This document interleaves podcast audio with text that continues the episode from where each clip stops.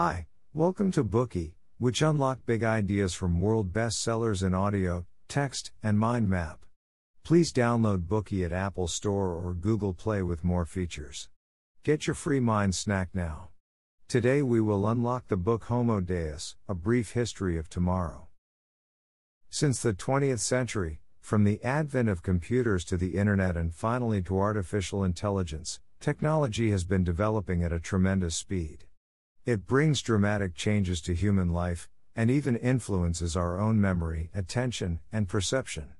Before the invention of printing technology in China, people had to memorize a sea of ancient records to be able to discuss national issues. In contrast, in our world today, we may not even remember our mother's cell phone number. In ancient times, humans had an intimate relationship with nature. They worked according to the sunlight. To avoid being harmed, they had to be vigilant and focused all the time, listening attentively to the rustle of grass in case of poisonous snakes. They paid close attention to the smell of the wind to judge if there were any fierce beasts present. They must fully concentrate when foraging for mushrooms to avoid poisonous ones.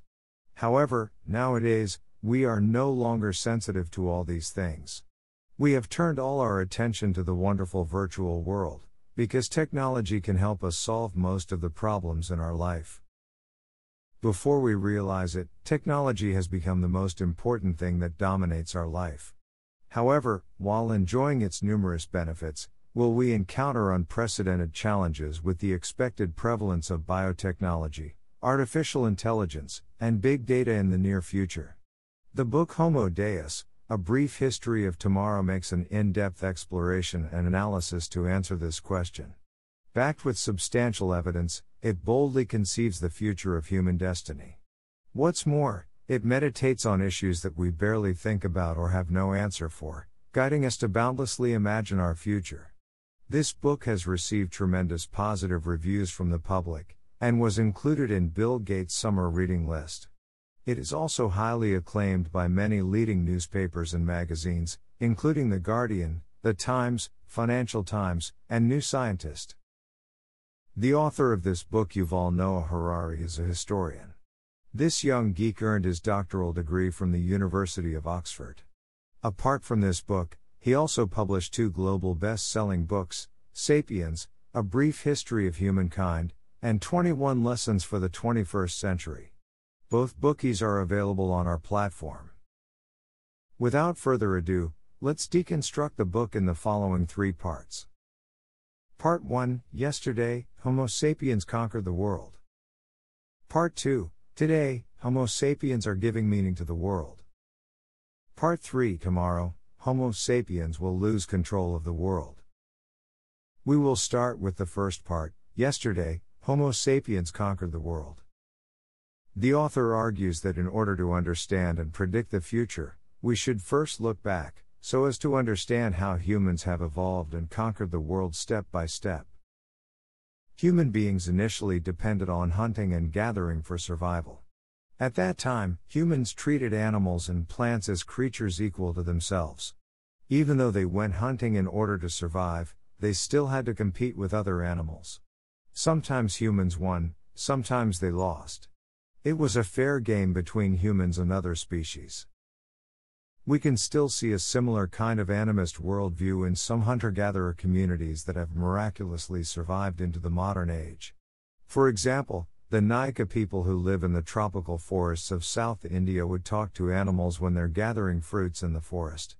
They would say that they were just coming to pick some fruit and not to hurt the animals. One time, a male elephant killed a Nayaka, forcing the Indian Forestry Department to initiate a capture operation. They asked the Nayakas for help, but the Nayakas refused. They explained that the elephant killed a person, because he witnessed his partner being taken away by officials from the Forestry Department. They believed that the anger of this elephant was the same as that of humans. As such, the elephant's feelings were understandable, so he shouldn't be punished. However, in the advent of farming, the coexistence on equal footing between humans and animals was completely disrupted. The agricultural revolution gave birth to a brand new life form domesticated animals. After many generations of being raised and bred by humans, domestic animals have become the second biggest animal group on the earth next to human beings. As such, evolutionarily speaking, when compared with wild animals, domesticated species have achieved unparalleled collective success. However, this achievement has come at the price of the individual's suffering. What do we mean by this?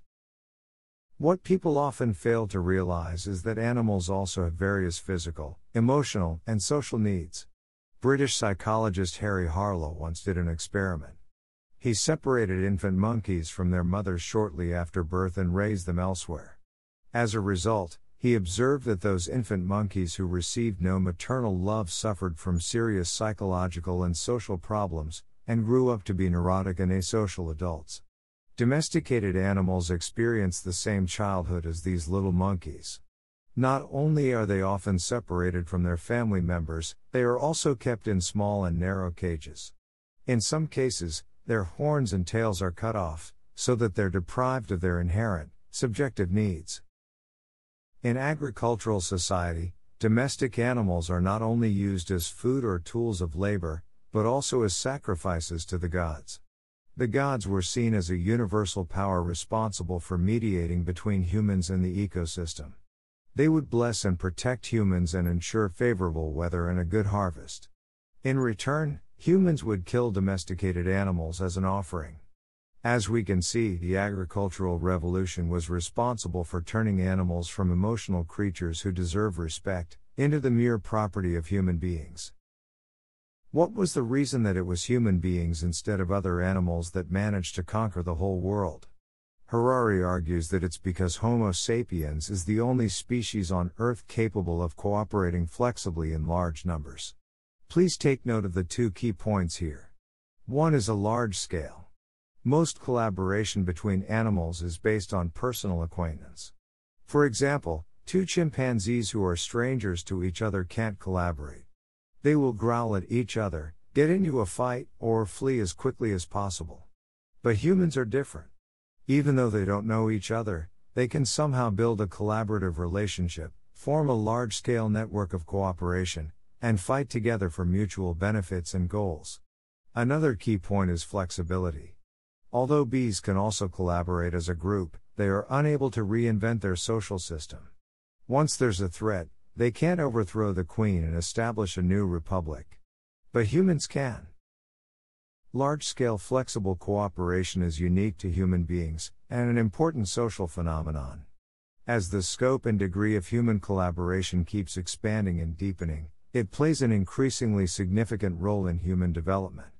With this exceptional advantage, over the past 70,000 years, human beings have broken the barriers of the Earth's independent ecological zones and geographical boundaries, reducing the distance, and thereby allowing all kinds of organisms to continuously migrate and crossbreed. This is how humans played a significant role in changing the Earth's global ecosystem, through managing to conquer the world and become the ruling species. That's all for part 1. Humans and animals used to coexist on equal footing. However, during the agricultural revolution, animals transitioned from being respected creatures to mere humans' property. Afterward, due to their capacity for large scale flexible cooperation, human beings eventually came out on top as the ruling species and conquered the world. Today we are just sharing limited content. To unlock more key insights of world class bestseller, please download our app. Just search for BOOKEY at Apple Store or Google Play. Get your free mind snack now. Dir hat dieser Podcast gefallen? Dann klicke jetzt auf Abonnieren und empfehle ihn weiter. Bleib immer auf dem Laufenden und folge uns bei Twitter, Instagram und Facebook. Mehr Podcasts findest du auf meinpodcast.de.